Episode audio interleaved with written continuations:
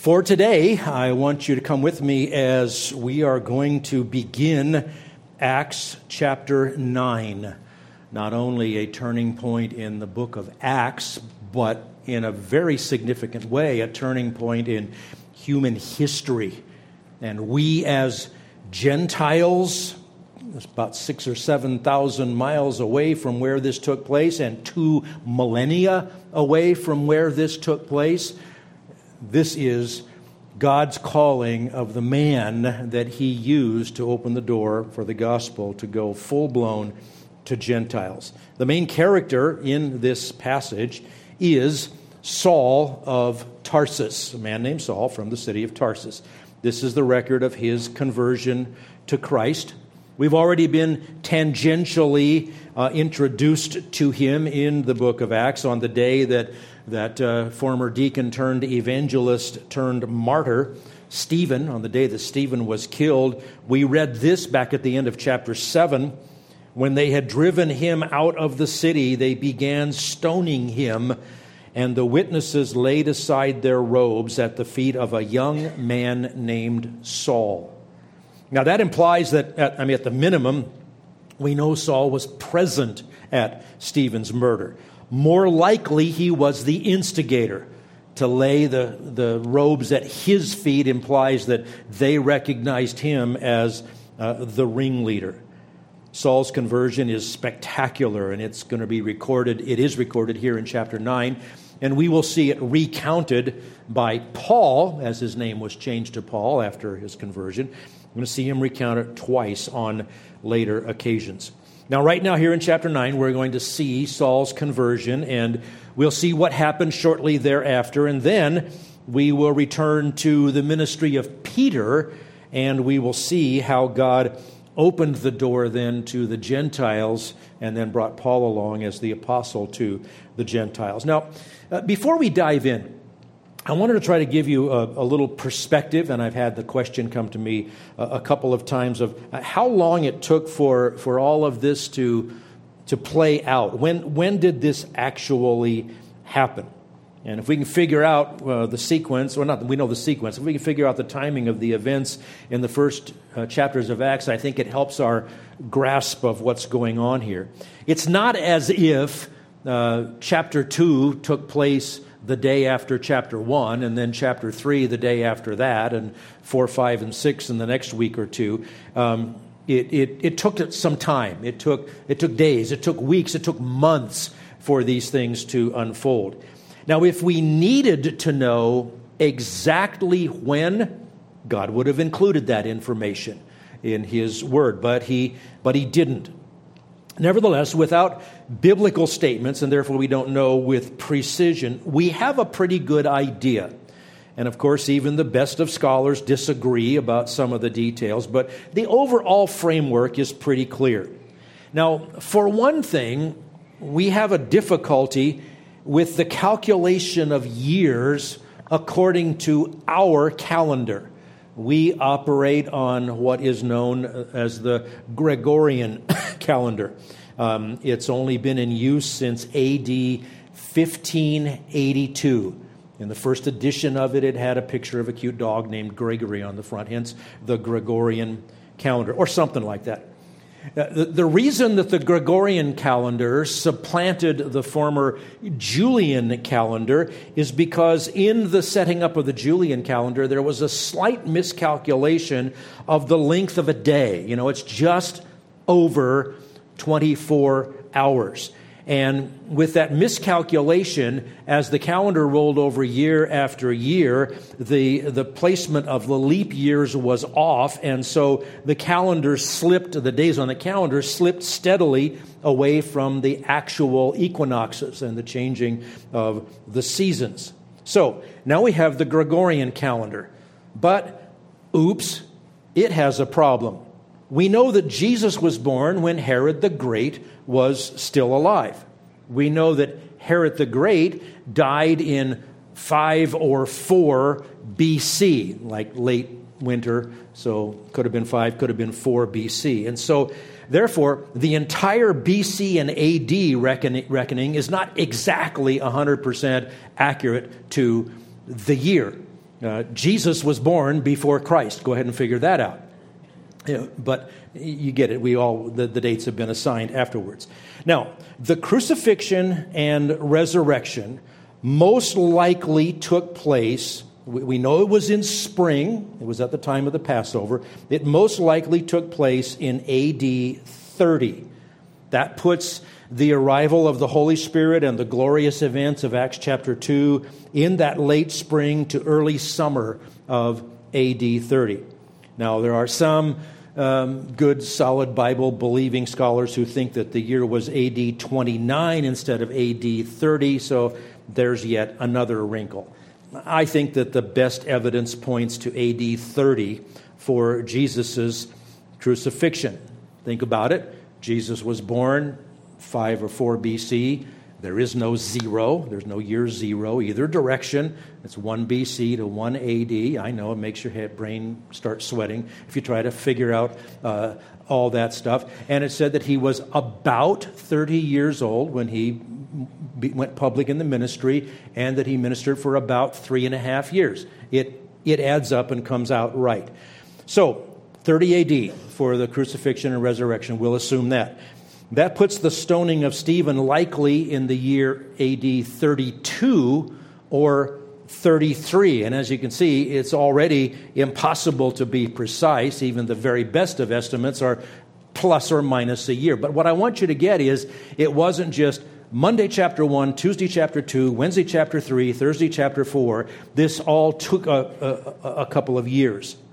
Now we know from chapter 8, verse 1 that the outbreak of intense persecution in and around Jerusalem, which was fomented by Saul of Tarsus, we know that immediately followed Stephen's murder, and that persecution led to many believers leaving the Jerusalem area.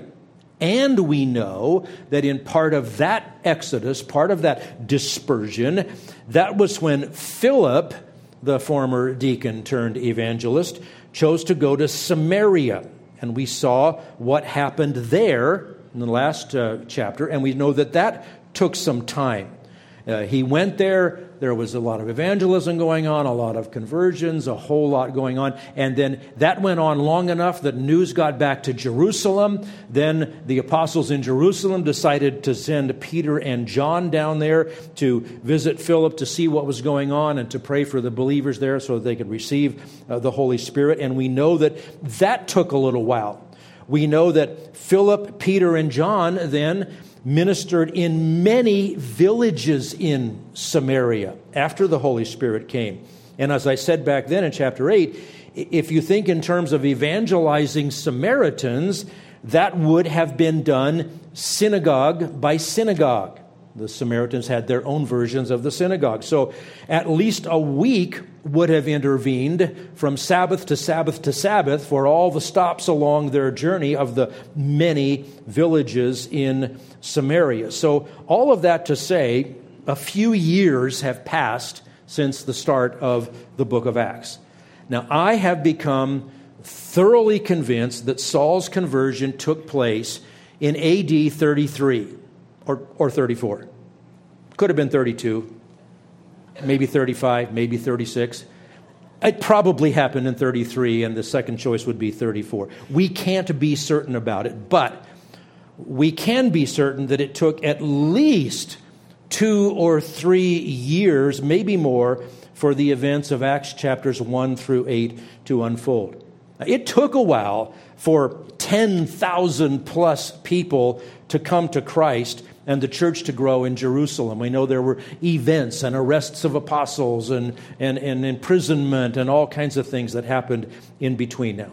All right, so that's just some, some perspective. We're probably three or four years into the events of the book of Acts. Now, let's see about the conversion of Saul. Here's an outline for you. The introduction loathsome persecutor Saul then letters from the high priest, light from heaven, Lord Jesus speaking, and leading blind Saul. And we're only going to get nine verses into it. So let's talk about this loathsome persecutor, Saul, by way of introduction.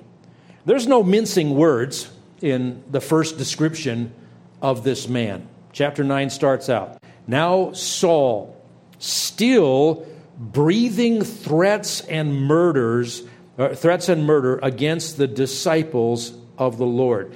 Saul was intent on ridding the world of followers of Jesus Christ. It was, he was breathing threats and murder. It's kind of a way to follow the figure of speech and say it was the air he breathed. There was nothing more important to this guy than stomping out Christians and preventing the gospel from spreading. And notice it says, now Saul still breathing threats and murder. That little word still gives us an important clue. This was an ongoing thing. Uh, it, it had already been happening. He uh, helped instigate the murder of Stephen. Then that intense persecutions broke out in Jerusalem. He did as much damage as he could uh, in as many places as he could, drove away as many people as possible from Jerusalem, and now he's still doing it. And by the way, that connects to what we've already heard back in chapter 8, verse 3 it says Saul began ravaging the church, entering house after house and dragging off men and women. He would put them in prison. And one of the ways that that word ravaging, which occurs only here in the New Testament, one of the ways it's used outside the Bible was for a wild boar going through a campsite. Not a pretty uh, picture. Now, that followed on the heels of the stoning of Stephen. So when you see still, it's implying some time has elapsed. How long? Uh, we don't know, but at least weeks, months, um, and Saul was relentless, still breathing threats and murder. Now, we know a fair amount about Saul's background before he became known as the Apostle Paul. He was a Jew by birth. Um, he was not a Jew from Jerusalem or Judea or Galilee. He was one of those Hellenistic Jews. Remember, Hellenistic means Greek speaking. He didn't, he didn't grow up um, near headquarters at, around the temple. He was born in Tarsus. That was an important Roman city in the province of Cilicia In case you want to do a little map research, you can find out where that was. It was about 20 miles inland from the Mediterranean Sea um, uh, in Turkey, at, at, what is now on the border of Turkey and Syria. Um, it was a prominent city. It was known for one of the most prestigious universities in the Roman world. The university at Tarsus was a rival with the university at Athens and the university at Alexandria. So it was a, you know, Harvard, Yale, Princeton kind of category of, of place. Now, when we get up in chapter 22, we're going to see that Paul will make it very clear that he is also a Roman citizen, which means that Saul's father must have been a Roman citizen as well. And when he gives his testimony in chapter 22, we're going to see that he makes it clear he studied in Jerusalem under that most prestigious rabbi of that era, a man named Gamaliel. At least that's how we pronounce it. They probably say Gamaliel in, uh, in Hebrew, but I screw up Hebrew every time I try. So, the credentials of Saul, who became Paul, were impeccable in the world of Jerusalem. He was at the top of the heap. Uh, in some of his writings, he makes mention that he was of the tribe of Benjamin, so he was knowledgeable of and proud of his heritage. Uh, he also must have followed in the footsteps of his father by becoming a Pharisee. That's the most uh, strict group within, within Judaism. They were the ones that dominated the teachings of the rabbis in all of the, in all of the synagogues. So they had the most sway over the most people, and they taught the damnable heresy of self righteousness, that they could be righteous in themselves by the works that they had done. Now, you didn't get to be a Pharisee who could study under someone of the statue of Gamaliel unless you were very well connected and highly educated. That door wouldn't even be open, wouldn't even be available for you to knock on. Now, from what we know of the customs within Judaism, Saul was most likely sent off from Tarsus to Jerusalem to spend his years in tutelage under Gamaliel when he was a teenager. Now, there's no definitive statement to this effect, but it does not seem that Paul, Saul, was ever exposed to Jesus during Jesus' earthly ministry. Um, he met Jesus here in Acts chapter 9. So it's likely that Saul returned to Tarsus after his studies, and that may have been, well, before Jesus actually came on the scene. And with training like that, he would have quickly become a leader in the synagogues there. And he was still called yet a young man. Let's say he was a contemporary of Jesus, so a man in his early 30s was the one that was um, causing all of this persecution to go on.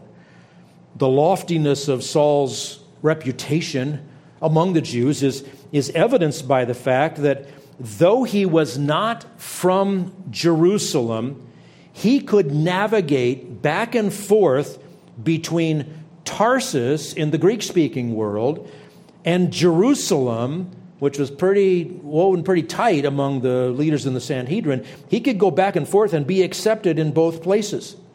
He was one of those Hellenistic Jews born outside the immediate land around um, Israel and a native Greek speaker. Obviously, he also learned uh, Hebrew. We know that he was very effective at what he did. He drove many Christians out of Jerusalem.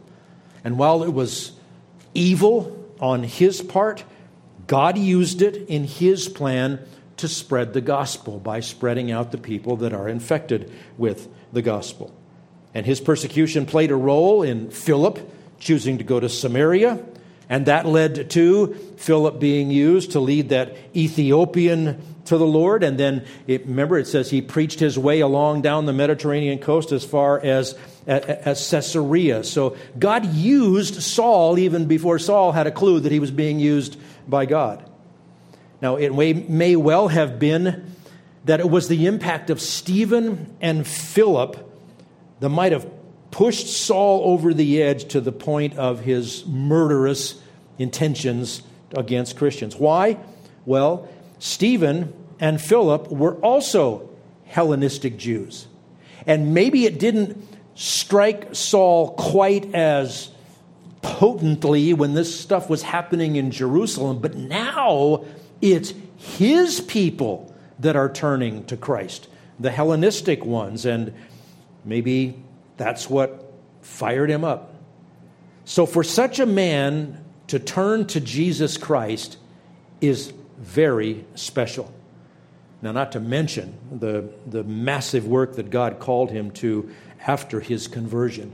John MacArthur wrote a little summary of it at this point in his commentary. He says, It is fitting that such a unique individual would have a unique conversion. Saul was, by birth, a Jew, by citizenship, a Roman, by education, a Greek, and purely by the grace of God, a Christian. He was a missionary, theologian, evangelist, pastor, organizer, leader, thinker, fighter for truth, and lover of souls. Never has a more godly man lived except our Lord Himself.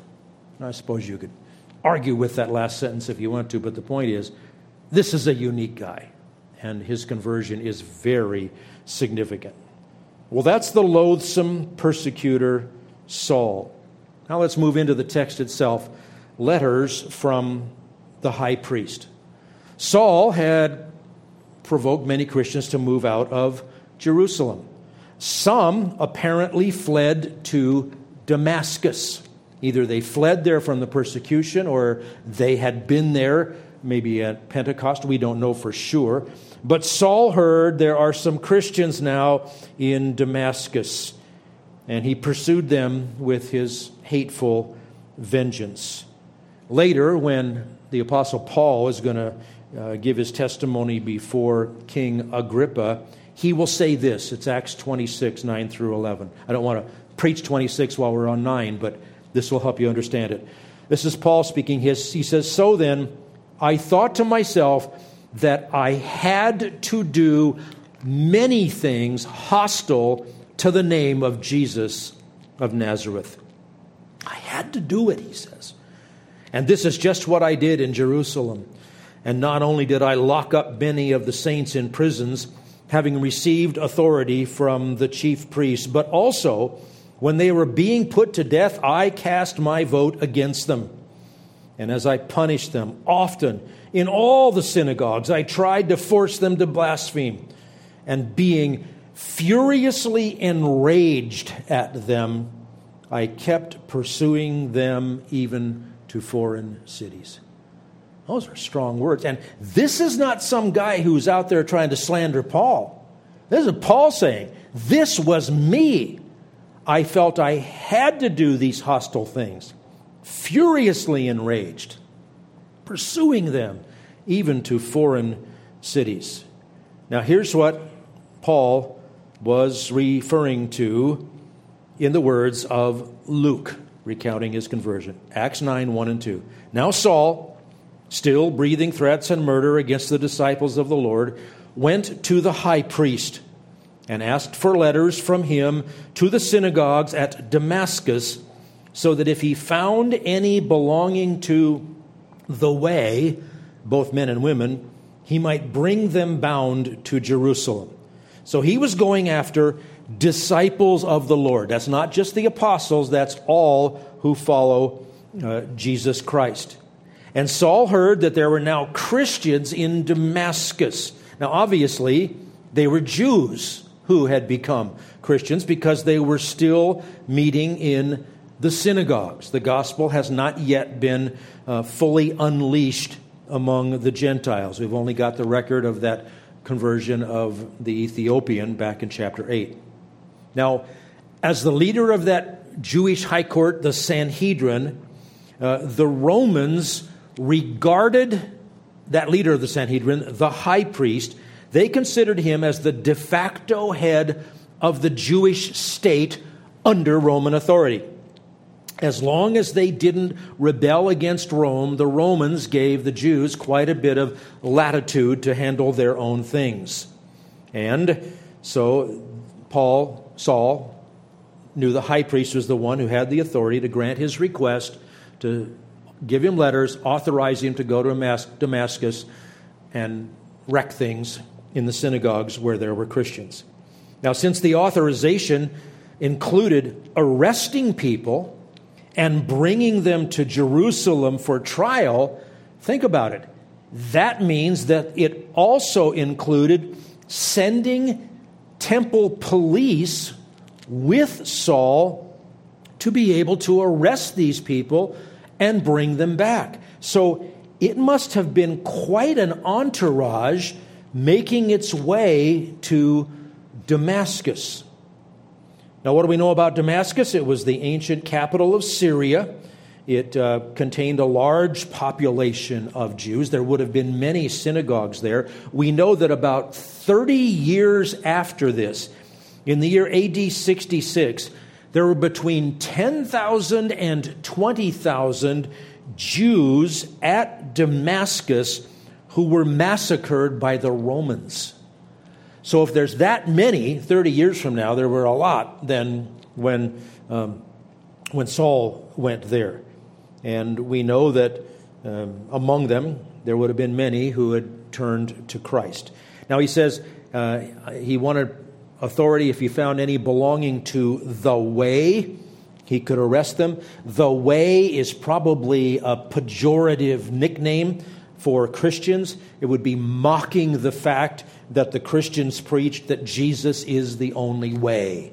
We saw it in Acts 4:12. There is no other name under heaven given among men whereby you must be saved. Jesus said, I am the way, the truth, the life. No one comes to the Father but by me. So we're confronted with this loathsome persecutor, Paul, or Saul rather. He gets letters from the high priest, and then verse 3 comes light from heaven. when God so chooses, he can make a point in an instant.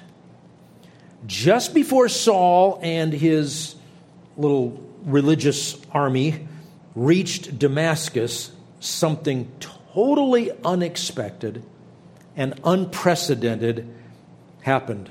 It's in verse 3. As he was traveling, it happened that he was approaching Damascus. We're told that it would take a caravan five, six, seven days to get there. They're, they're just coming up to the, to the walls of Damascus. And suddenly, a light from heaven flashed around him. Now, bear in mind, they're traveling in a desert region in the Middle East.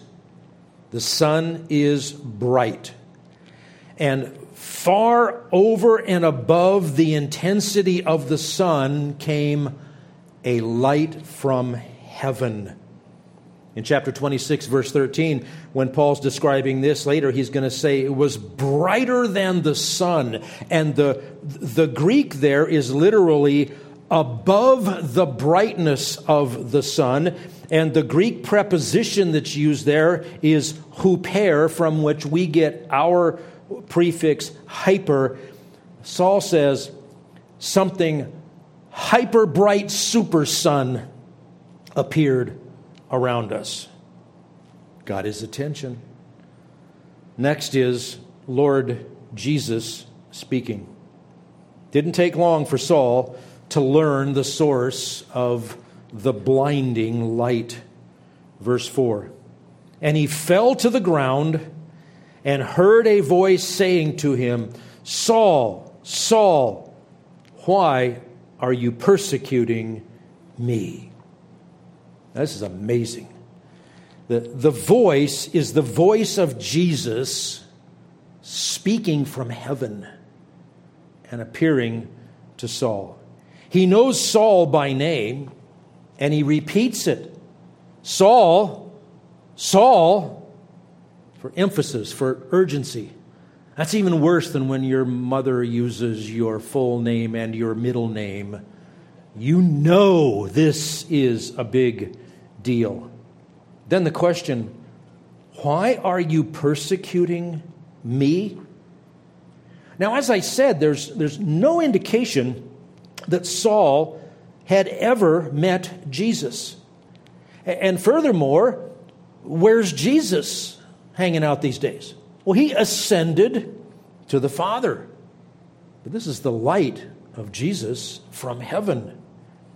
Um, so, what's with this persecuting me? Saul didn't even know Jesus.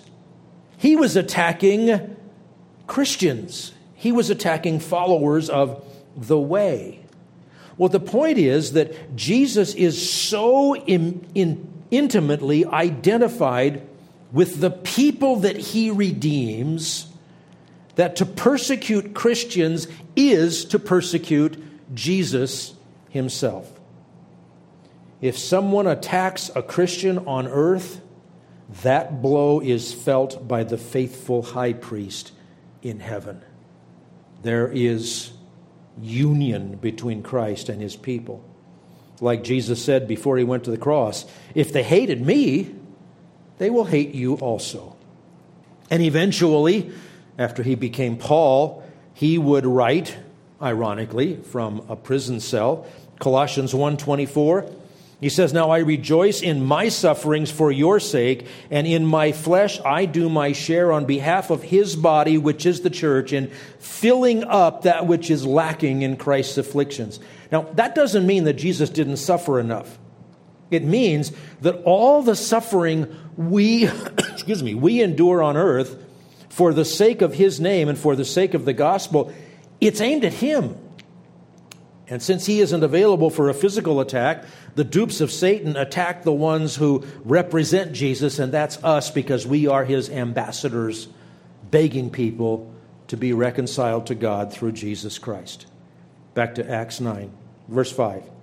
And he said, Who are you, Lord?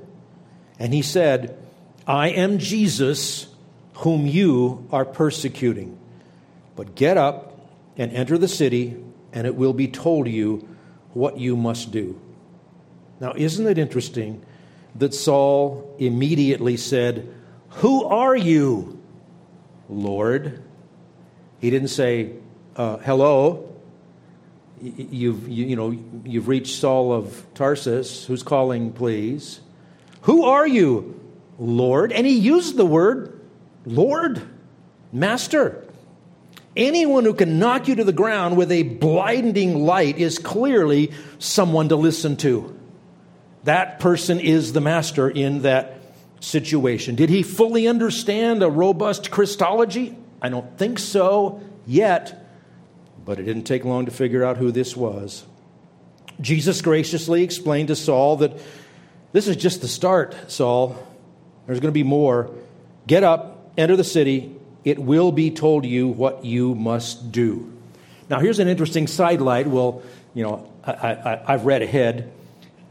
I'll tell you that there is also a man in Damascus, a man named Ananias, clearly not the Ananias of Acts chapter 5 that was killed in front of church, common name. Um, God appeared to that Christian named Ananias and told him that Saul was coming and you better go talk to him. And, and, that was a tough day for Ananias. You know, God does some explaining there um, to, to Ananias to get him to do that. We'll see that um, when we move on through chapter 9 in our next visit to the book of Acts. Well, that leads us to leading blind Saul. You know, that was a pretty drastic change of plans. We're going to see what happens with Saul as he becomes Paul, and it's going to continue to be jaw dropping. Now, I had one of those mischievous little thoughts. You know, my brain, I try not to let it out too much, it's too small to be out on its own, but sometimes it'll, it'll wander. And it did this week. I started thinking, I bet there's some stories from among those people who were traveling with Saul? Oh, they're not recorded anywhere. I've never even heard of. I've never even heard of a of, of a some kind of a, uh, a theory about what might have happened to them. But don't you wonder what some of their stories might be? Wouldn't it be cool to meet a couple of them in heaven and say, "Yeah, I was, I was there that day, and I've seen the book of Acts. It was even more incredible than those words can describe. Well, we don't know, but we do know this about them. Chapter 9, verse 7. The men who traveled with him stood speechless, hearing the voice, but seeing no one. Now, stood speechless says a lot when you're a, a, policeman or a soldier and you're traveling Uh, under the authority of this guy who is your leader, and somebody attacks the leader, you don't usually fold your hands and shut your mouth and say, I wonder what this is going to be. Stood, they were astounded. These were the temple thugs they were the same ilk that had arrested and imprisoned apostles in Jerusalem, that had come after Jesus in the Garden of Gethsemane with the help of the Romans. They'd helped Saul do house to house searches and carry Christians off to prison. Surely they cheered as the members of the Sanhedrin killed Stephen, and they stood speechless, dumbfounded. Kind of reminds me of those Roman soldiers who guarded the tomb of Jesus I mean, face it, it's got to be pretty light duty to be a soldier, and your job is don't let the dead guy escape. And remember, it says that when the angels showed up to move the stone and open the grave, that they were frozen in place like dead men. Uh, kind of the same thing happened here. They stood speechless. Now, they saw the light, and they were hearing the voice, but seeing no one. You know, you can hear a voice without actually knowing who, who you're hearing or what you're hearing. Um, some years ago, when uh, Mountain View High School opened, and our house is about a mile away from there, we're um, sitting watching something on TV on Sunday night, and I started hearing voices. I said, Marcia, did you hear that? I don't hear anything. A couple minutes later, we're hearing the, the PA announcer on the football field at the high school a mile away. We're hearing the voice. Didn't see anybody. It took us a while to figure it out, and we almost went to a psychiatrist to see what was going on. But they're hearing it, they're seeing the light, but they don't know what's going on. We're soon going to find out a little later down the page that in the midst of the blinding light, Jesus actually appeared to Paul. And Paul will explain that later. The others' presence saw the light but didn't see Jesus. They heard the sound of the voice, but they didn't hear the distinct, uh, the distinct words that were spoken. When we get to chapter 22 and 26, I'm going to show you a fascinating aspect of Greek grammar that resolve what critics like to say is a contradiction because it says in one place they heard the voice, another place it says they didn't hear the voice, and that's not a contradiction. And I'll show you how, and it's totally legit and extremely cool. Well, suddenly the mission of these temple police was changed from making arrests to caring for their blind leader. Look at verse 8.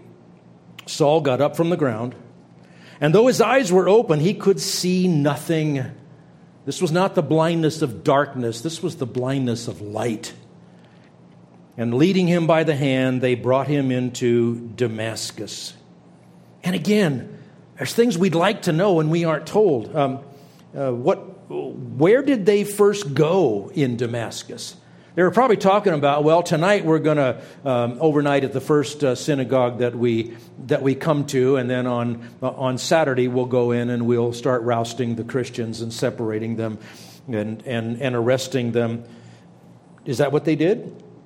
When did Saul actually get into the hands of the Christians rather than the Jews and his entourage of temple police thugs? That can't have been a real smooth, easy transition.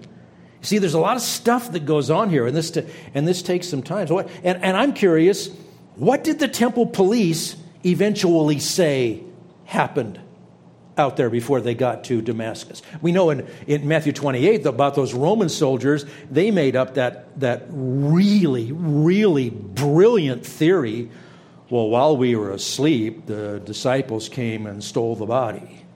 Yeah, right. If you were Roman soldiers guarding a tomb and you fell asleep, you wouldn't be around to tell the story, let alone the disciples tippy toed in, moved the multi ton stone, stole the body. What did these guys say? We don't know. Now, in coming weeks in the book of Acts, we're going to see what God has determined that we need to know. We won't know all those stories unless some of those people are in heaven, or we can interview Luke about writing this, or Paul about seeing this. But I'll tell you, everything we're going to see is do nothing but bring glory to Christ. Now, how is that for a change of plans? Uh, we're going to see what happens with Saul, and it, I promise, it will be jaw dropping. Saul's world was turned upside down. Look at verse 9, and we'll stop for this morning. And he was three days without sight, and neither ate nor drank. Talk about a change. Suddenly, Saul's friends are going to be his enemies. He's going to end up fleeing from the people that were backing him in this quest to kill Christians. Soon those who were his enemies, soon those who were the targets of his arrest and murder uh, intents, will become his friends. His entire purpose for living has been ripped out from under him. You can only imagine all that went through his mind in those three days without sight. The verse tells us that he fasted not a surprise. I don't think food would be your highest priority in a situation like that. And we're going to see a little further down the page that he prayed, I guess. Um, and I'm going to hazard a guess he probably didn't do much sleeping those three days. And I'm sure there wasn't any small talk with those who traveled with him. Suddenly, he doesn't fit anywhere. But look at this conversion. This is amazing. And you know what? It's just like your conversion. Well, you didn't see a blinding light. I'll give you that. All right, Jesus didn't appear to you physically.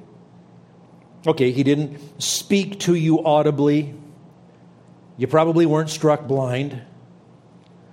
But this was just like your conversion if you belong to Jesus Christ. If you don't belong to Jesus Christ, today's the day that that needs to change. Now, how was this like your conversion? Well, God arranged for you to be in the right place at the right time of His choosing to hear the gospel. If you've never committed your life to Christ, you are in the right place at the right time today to hear the gospel. And it may turn your world upside down, it always does.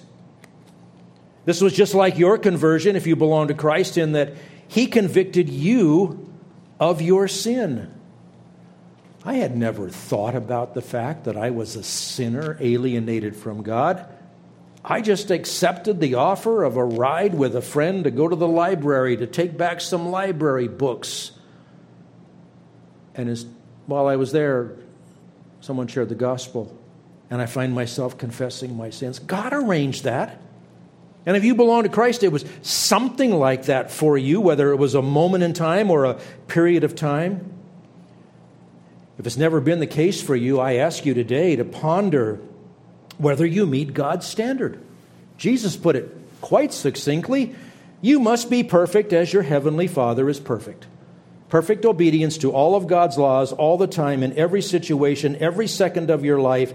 That is the standard. And anything less than that, and you prove the famous words Romans 3:23 all have sinned and fall short of the glory of God. So for someone to come to Christ, you don't need a blinding light, visitation from Jesus, but he arranges it. And God arranges for someone to tell you the gospel. In this case, it was Jesus himself. Now, if you don't know what the gospel is, here it is 1 Corinthians 15. Jesus Christ died for our sins according to the Scriptures. He was buried, and he rose again the third day according to the Scriptures. So, have you ever cried out to him and said, Lord Jesus, I need you. Forgive me. Begin to make me over into the person you created me to be. Have you ever done that? Or will you today? Will you confess your sinfulness to Him? Will you admit that you are a sinner and you know you can't be good enough to stand in the presence of your Creator and your Judge, Almighty, thrice holy God? Will you accept the free gift of eternal life in Christ Jesus. You're not good enough to earn it, you have to receive it as His gift. And by the way, as we think about this man who was saved on the day recorded here so gloriously, do you realize what a momentous day that was? Because, as I said, we are the recipients of what God did through this man. God used him as the apostle to the Gentiles. Here we are, to my knowledge, a 100% Gentile audience, and maybe not, that's fine. Where we sit thousands of miles away, two millennia away, preaching the same gospel, believing in the same Christ, enjoying the same eternal life, looking forward to the same blessed hope. This is Saul that horrible persecutor who became Paul, that beloved apostle. Let's pray. Our Father, thank you for your work so vividly illustrated in the conversion of Saul of Tarsus. And Father, thank you that that same message is the only one that can save a soul today. Thank you that we stand complete in Christ, we who have put our faith in him. And oh, Father, please, if anyone here today is just beginning by your grace, by the work of your Spirit, to recognize they need you, that they have sinned against you, that they need a Savior, would this be the day that they turn to you? We pray. Have your way in our lives. Thank you for this glorious message that we have, and may we be good ambassadors of your kingdom, begging people to be reconciled to God through Jesus Christ, who took our sins that we might have his righteousness. Thank you for that. In his name, amen.